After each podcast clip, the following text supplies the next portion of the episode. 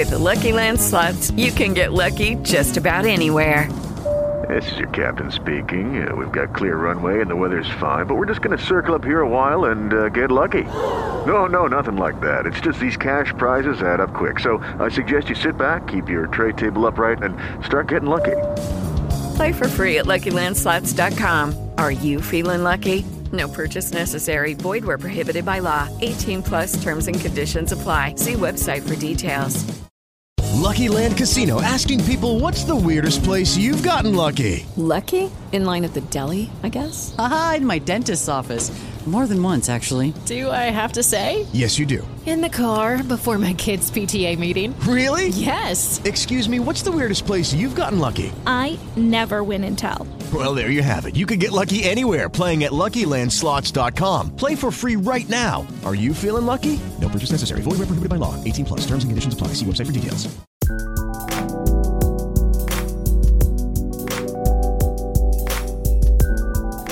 You're listening to That's high praise. a Nicolas Cage podcast.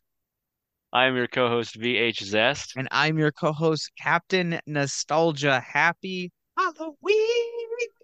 That's right. Today, recording day is uh, Thursday, uh, the 12th of October. Um, so tomorrow's kind of a rare treat, Friday the 13th in October. So that's pretty cool. And as such, um, to keep it seasonally appropriate, uh, we're gonna do one of the very few Nicolas Cage horror movies. Yeah, I feel like by this time in this the you know in the podcast we've done all of the good ones though. Uh, no, we haven't done all the good ones. aside from a few that like we haven't done, this is this is 2015's Pay the Ghost. This is a direct to video film, and Direct to uh, DVD film. Yeah. yeah, I I have I have thoughts about this movie. Same, same. That's where I'm gonna get into it. Um, yeah. So, Josh, initial thoughts. Uh, this movie is. Before we jump into thoughts, do you want to give like a brief synopsis about what this Yeah, movie is let's do that. Okay. So basically, basically, so Pay the Ghost. Um, Nicolas Cage plays a man whose name I forget. Um, His name is Mike. his name is Mike. That's right. Um, he plays a guy named Mike. He is a college like teacher. I assume uh, he's a professor of literature. Um, and so anyway, um, he's intermittently throughout the throughout the movie you see glimpses of that. But um, this movie is basically about him and his wife. Um, and early on in the movie, um, they have this son uh, and he's very excited about Halloween. It's it's it's actually set. This movie's actually set in late October, um, and his son's very excited about Halloween. He's very just like close with his dad. He wants to make sure he carves his pumpkin with his dad, things like that. Anyway, um, his dad's home late from work, doesn't get to carve the pumpkin or go trick or treating. But to make it up to his son, uh, he takes him to a like a local carnival. This is in New York. Um, buys him ice cream, walks around, takes he has like a video camera and they're like recording things and um and he's holding his son's hand and then his son disappears. Um so that's kind of then the movie the rest of the movie is them trying to figure out what happened and and getting back their son. Yeah, and I just just to kind of like this movie takes place late October. There's a year jump, and then it comes back to late October. Yep. Um, yeah, this movie is is okay.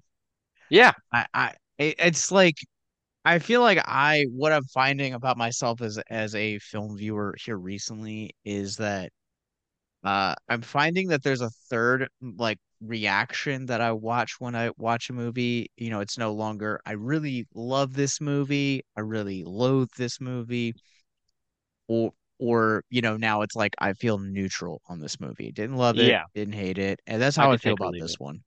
Yeah, I, I think um I don't think all movies have this problem that kind of all horror movies in October, the setting of October have this problem. But I think this movie has the problem of like not distinguishing the difference between a horror movie and a Halloween movie. Um, because although there's some crossover between those two genres, um, they're not the same. Hubie's Halloween is not a horror movie, you know, um, just to use a recent example. Uh, Halloween is definitely, definitely both. But then there's plenty, I would say the majority of horror movies have nothing to do with Halloween. Um, and this movie, throughout the first and maybe even into the second act, they try to get you with jump scares and, and things like that. There's really, you know, there's creepy things that do happen. Um, but by the third act, it's very much like they mentioned the like Festival of Samhain um, and things like that. And uh, it's very much like, okay, this is kind of taking a turn at where it's now like a Halloween movie. Um, it has a little bit, you know, it actually becomes oddly like more innocent as it goes along, um, which I feel like Halloween movies are kind of that way. They're not necessarily kids movies, but they are they're more apt to be family movies, things like that. They have that they have that lighthearted feel to it. Like Yeah. I, I I'm glad that you like bring up because like I think for me like the subject of like Halloween movies are like Hocus Pocus is a great example. Yeah. Like Nightmare Before Christmas. Uh, Yeah. Nightmare Before Christmas.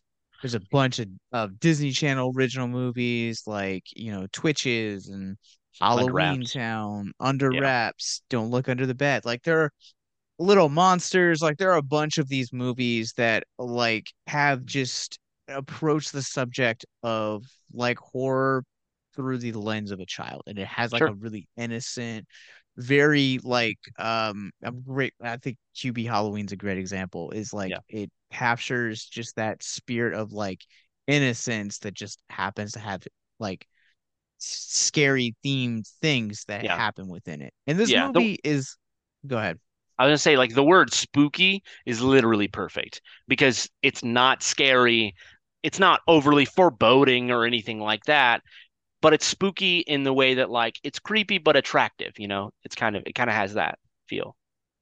Yeah, in this movie, like I never I never kind of thought about it in that way, kind of looking at it through the lens of it like being a Halloween movie, but it perfectly is because it's a movie that doesn't quite feel like it it feels too innocent to call itself a horror movie. Right. And I think a large portion of that is because every time that this it's, it's essentially a ghost story uh that kind of blends into fantasy, but when you have the two elements blend together, it kind of comes off more childish than it does anything else, Right. especially with the climax of this movie.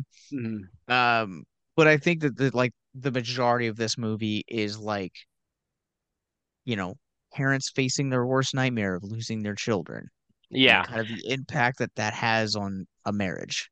Right. And I think you're right. Yeah, because that at, at you know in the second half or toward the beginning of the first first act, um, like the you you see that like they're not divorced, but like the parents just had a hard time, so they're they're not they're Separated. separated basically. Um, but yeah, I I think like you make a really good point of like this movie kind of like it has some sort of some childish sort of aspects to it, especially, you know, as it goes along toward the end. Um, you know, and I really I personally I think that could have really been to the movie's credit had they leaned into it and committed to this being a Halloween movie. But they really tried to make it you know, scary in the first and even into the second act. And it just, they just don't balance it well at all by the end. I'm also curious too, like, uh, you know, I was I was talking to a, a mutual friend of, ours, uh, Jake, and we got talking about the the book Pet Sematary. Sure. And Pet Sematary is um St Stephen King, and I I really like it. It's not my favorite Stephen King book, but it's a solid uh read nonetheless. Sure. But he said something that like struck me, and he's like, it hits differently when you're a parent, the story that it goes into. And I'm almost curious if like because neither one of us are parents, like if this story like actually hits in the horror. Yeah. Because I I could I could definitely see it through the lens of someone like this, like my mom. Um, like my mom and I got separated when I was like little at like Walmart, and like that fear from that from like a child angle is like absolutely crippling. Yeah. And I imagine it's the same way for like a parent uh, as, as well. And I I don't know. I think maybe it just it didn't from for me, I think those elements of that psychological stuff feels like it's feels very niche for one, unrelatable for me, but also at the same time it felt like every time that they tried to like actually commit to the to the horror in this one, it, it didn't stick because they were like, up, oh, up, we got we gotta stay we gotta stay innocent, we gotta stay sweet, you know? Yeah. Yeah. I really I think this movie and I I hear you. I, I think that like that's a very valid point that like neither of us are parents. So this movie loses some of the fearful element that it could have. Um, and, and when it comes to being an effective horror movie, I think that it could have been cool, and they would have probably had to lean into the more spooky kind of Halloween aspects to do this. But I think that like had we have gotten if even one scene or part from the kid's perspective while after he was missing, you know, that could have actually really solidified um, had they done it right, maybe even solidified it as like a scary thing because everyone has been a child, you know. Um, so it would have made that relatable from the perspective of pretty much anybody who would watch it.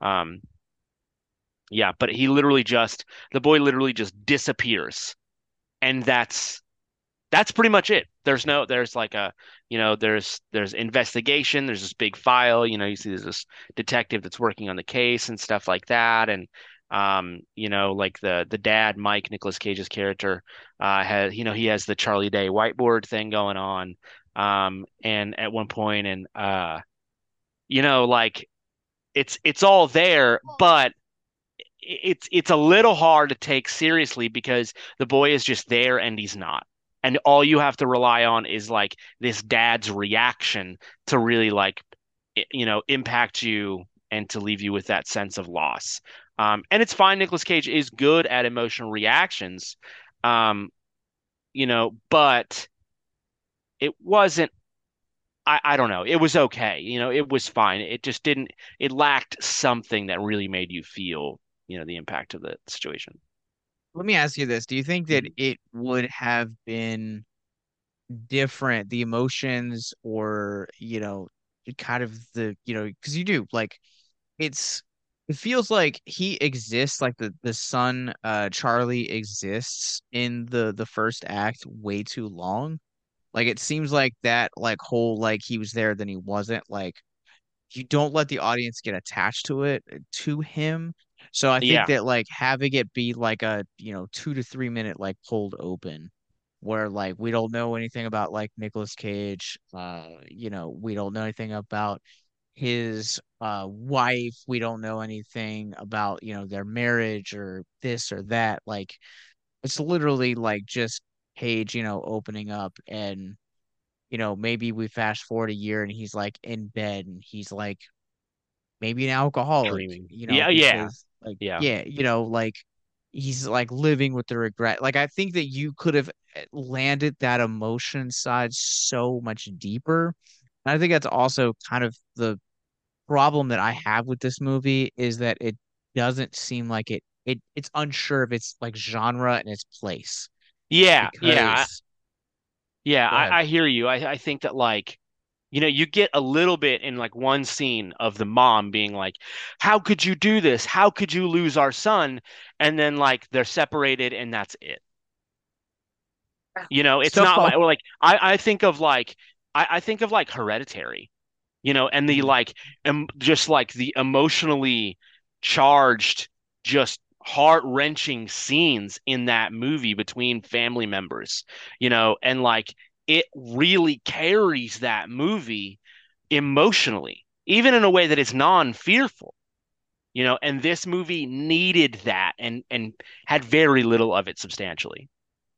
Yeah, like it's it's weird. Like their dynamic is really weird in this movie because they almost kind of feel estranged when they actually are together.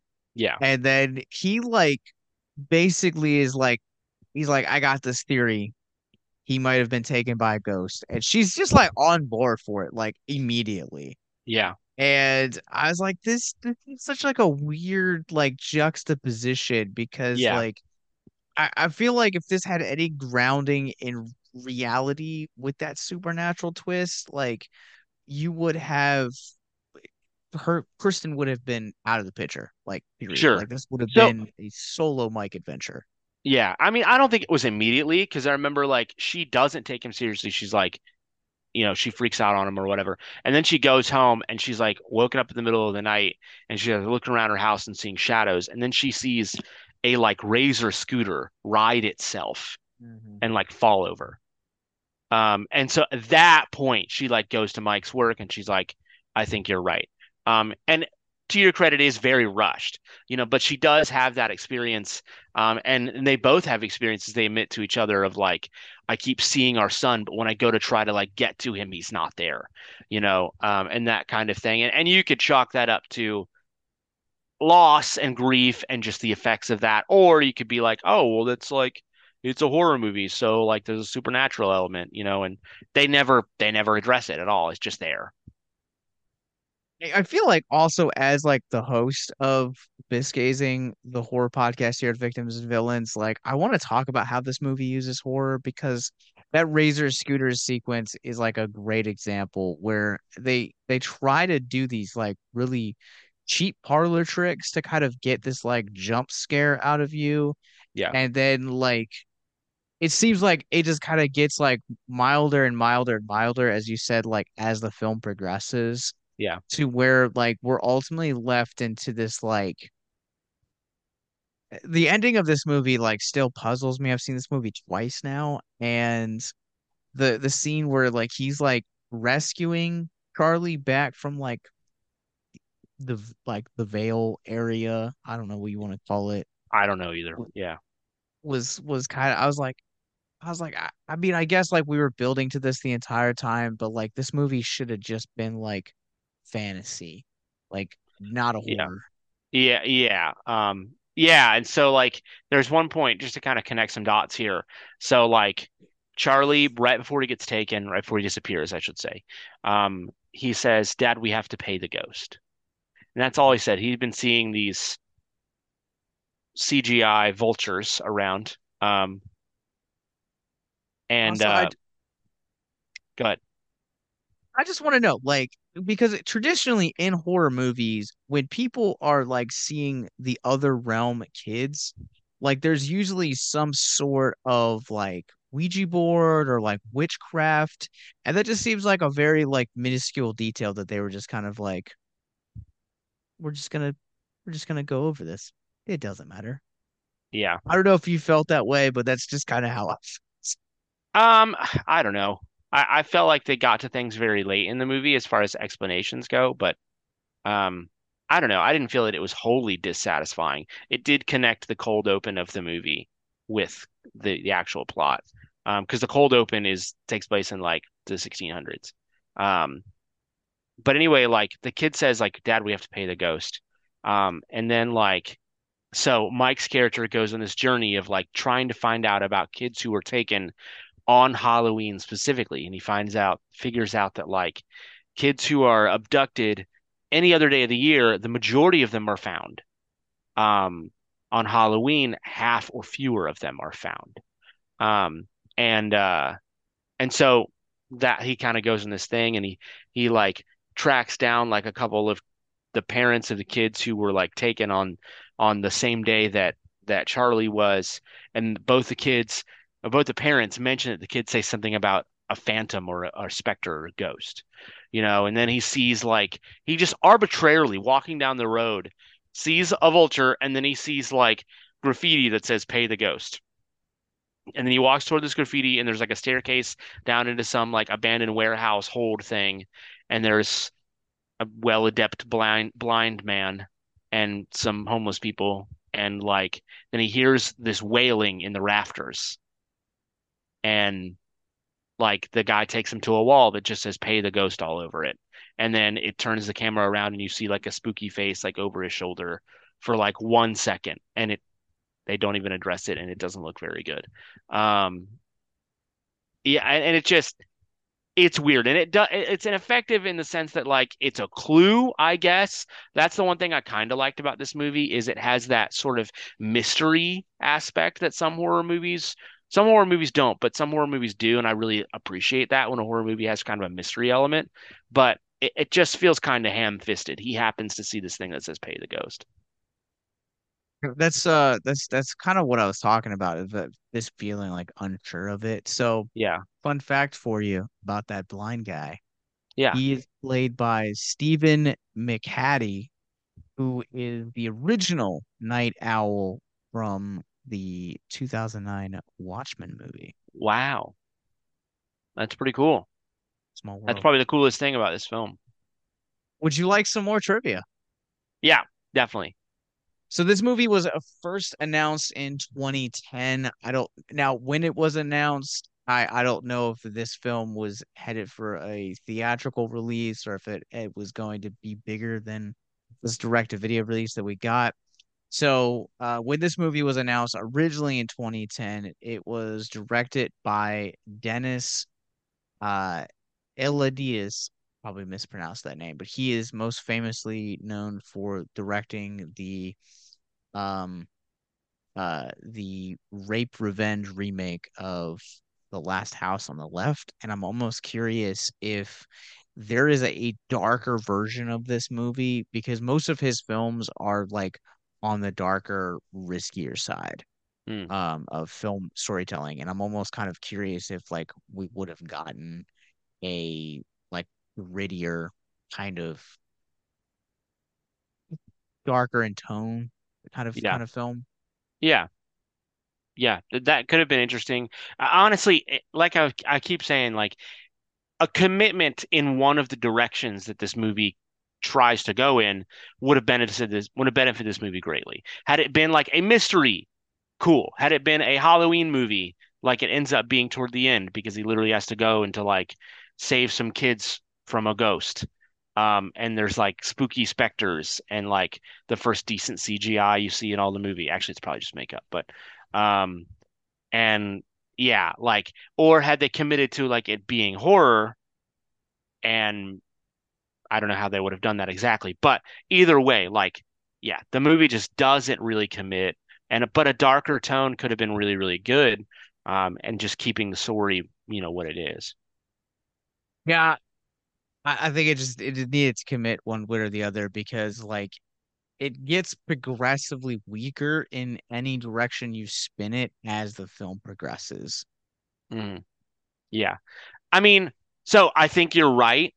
Um, I would say mostly that it it just progressively changes because it starts and it's evident that like you're watching a horror movie. And then in like the second act, it basically be, basically becomes a mystery movie and they find out about this symbol and they research this symbol and they find that it's this, you know, Celtic like witchcraft symbol and they find these people who still celebrate like uh, Samhain, you know, on on the 31st of October and all that stuff. And then by the third act, it's like, you know, child child's you know dad has to go rescue child from uh you know 400 year old uh ghost curse you know um so yeah I I don't know if I wholeheartedly agree that it just gets worse but it definitely commits less and less.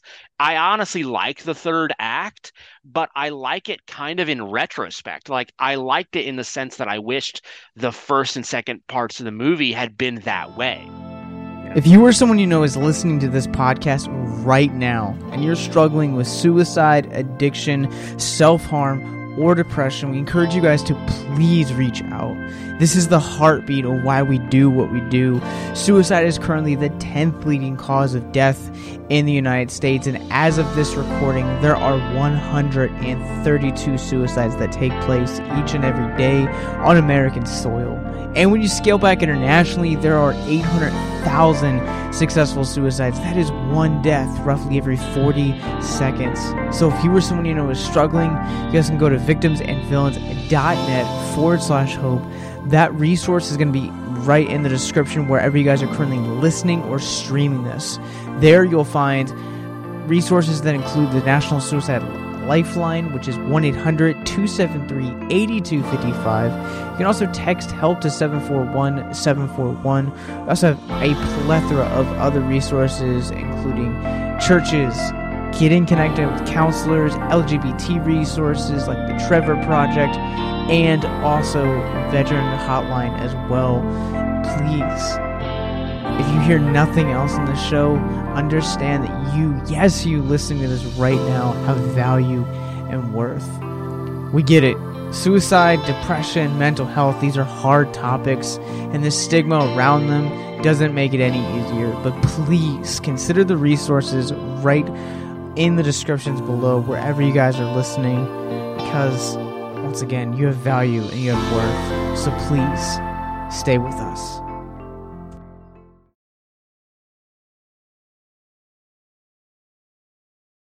Hello, it is Ryan, and we could all use an extra bright spot in our day, couldn't we? Just to make up for things like sitting in traffic, doing the dishes, counting your steps, you know, all the mundane stuff. That is why I'm such a big fan of Chumba Casino. Chumba Casino has all your favorite social casino style games that you can play for free anytime, anywhere with daily bonuses. That should brighten your day a little. Actually, a lot. So sign up now at chumbacasino.com. That's chumbacasino.com. No purchase necessary. VGW Group. Void were prohibited by law. See terms and conditions. 18 plus.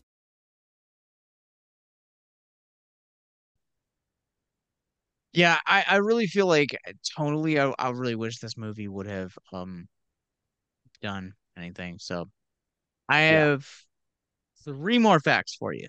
You Let's want go. all of them? Yeah. All right. So let me just start out by saying God bless the internet and people that have the time on their hands that I do not have.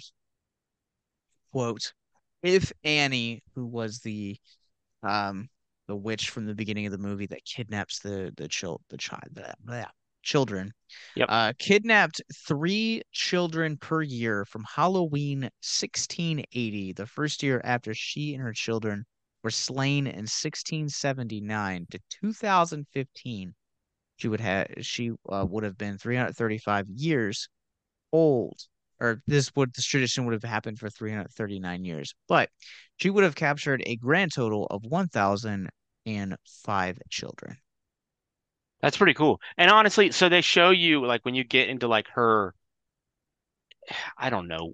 It's basically like they try to picture it as like old New York. He goes into this warehouse and like crosses this bridge thing. It's like kind of supernatural, kind of like they try to make it gently historical.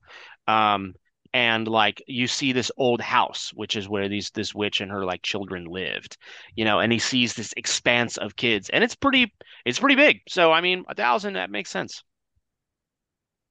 Right. Um, so when Mike is hanging the missing child posters, you can clearly see another poster partially hidden that shows only the word wit. Clearly a hint to the antagonist in this movie, which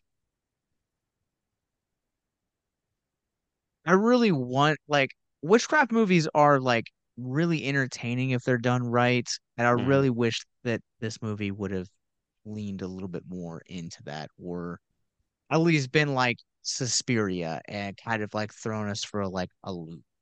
Yeah. Yeah. No, no, for sure. Um, yeah. It- leaning in any dir direction more heavily than it did would have been good. That Truly. just seems to be the theme of It this is. uh this It is. The, the, the movie is not like, again, this movie is not good. It's not altogether bad. It just kind of refuses to commit to anything that it's trying to be. Yeah. Um, so my last fact that I have for you, not counting all of Annie's previous victims, the body count is five. Annie, the three children, the psychic medium, and Hannah. That is six.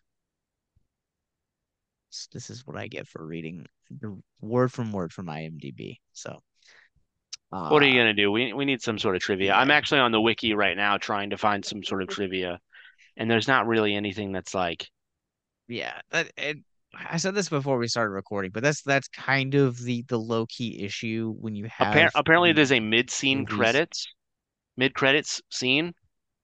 I've seen this movie twice and didn't even know that existed. I didn't either.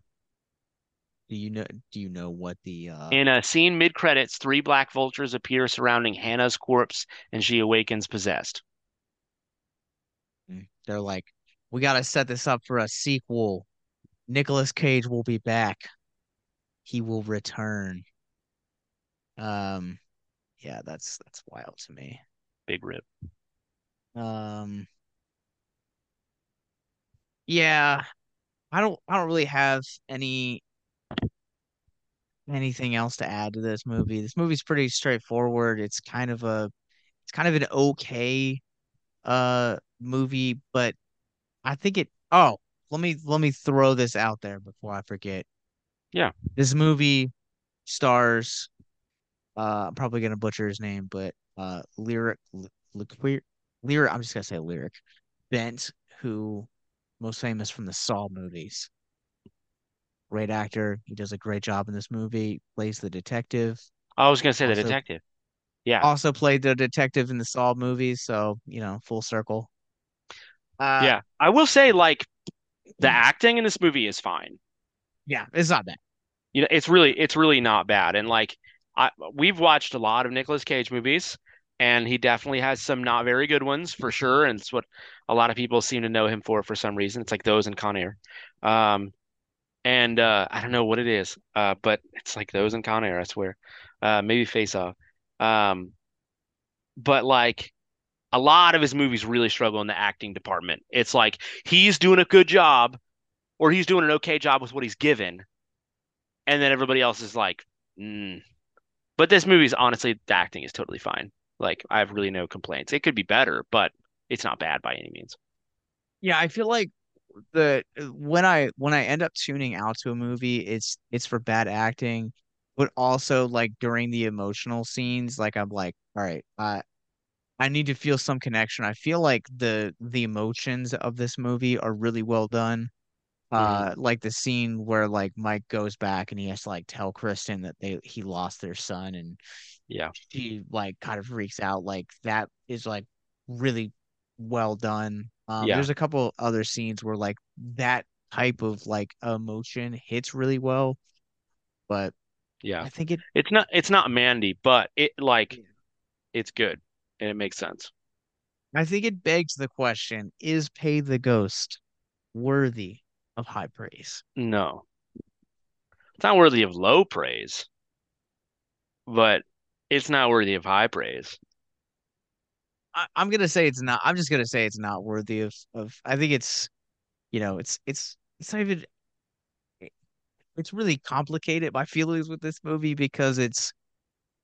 I think I've hated it more as we've sat around talking talking about it. Ironically, I think for me, it's not worthy of high praise.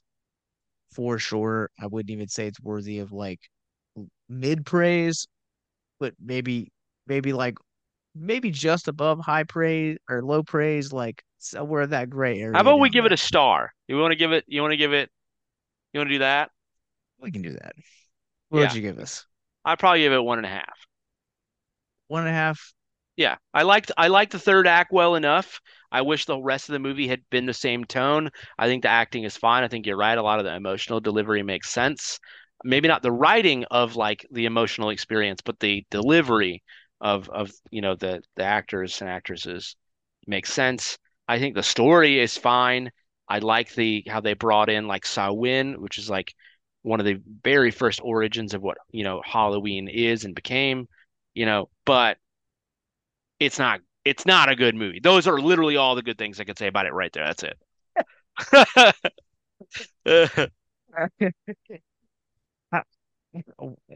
One point five sounds sounds fair. yeah. Uh, I was gonna ask, like, was we really didn't like talk about it? Like, how do you feel about like Nicolas Cage in this movie? Yeah, a- we always we always podcast.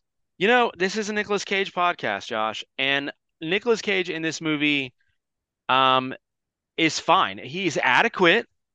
Um he's adequate.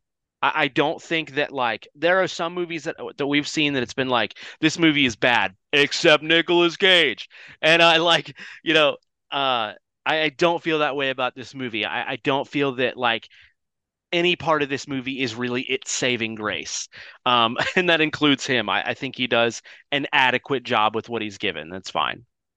It's like he doesn't stand out from the other performances in this movie. This definitely isn't like if I'm gonna show someone like a Nicolas Cage movie, it's definitely not gonna be this one. This one's not even on my radar. But he just kind of like levels and blends in for this movie. I think he just kind of does what the movie needs it to be. Like I think adequate is a, perfect word for it. Yeah, it's adequate. Fine. So all right. I think it's I think it's gonna do it for us on this episode. But uh the good news is on our next episode we're finally gonna be talking about Butcher's Crossing. That's right. That's, That's right. Finally, it's been technically out for a, a like a year, but Yeah. that's only it's, inter, it's been out uh, for a year internationally. It's finally getting a, a domestic release. So I I think actually the next two episodes we're probably gonna end up doing are both brand new releases because Yeah. that comes out of the 20th and then he has Dream Sequence out like two weeks later. yeah, there's Dream Sequence, Dream, Dream um, Scenario, sorry. Dream Scenario. Yeah.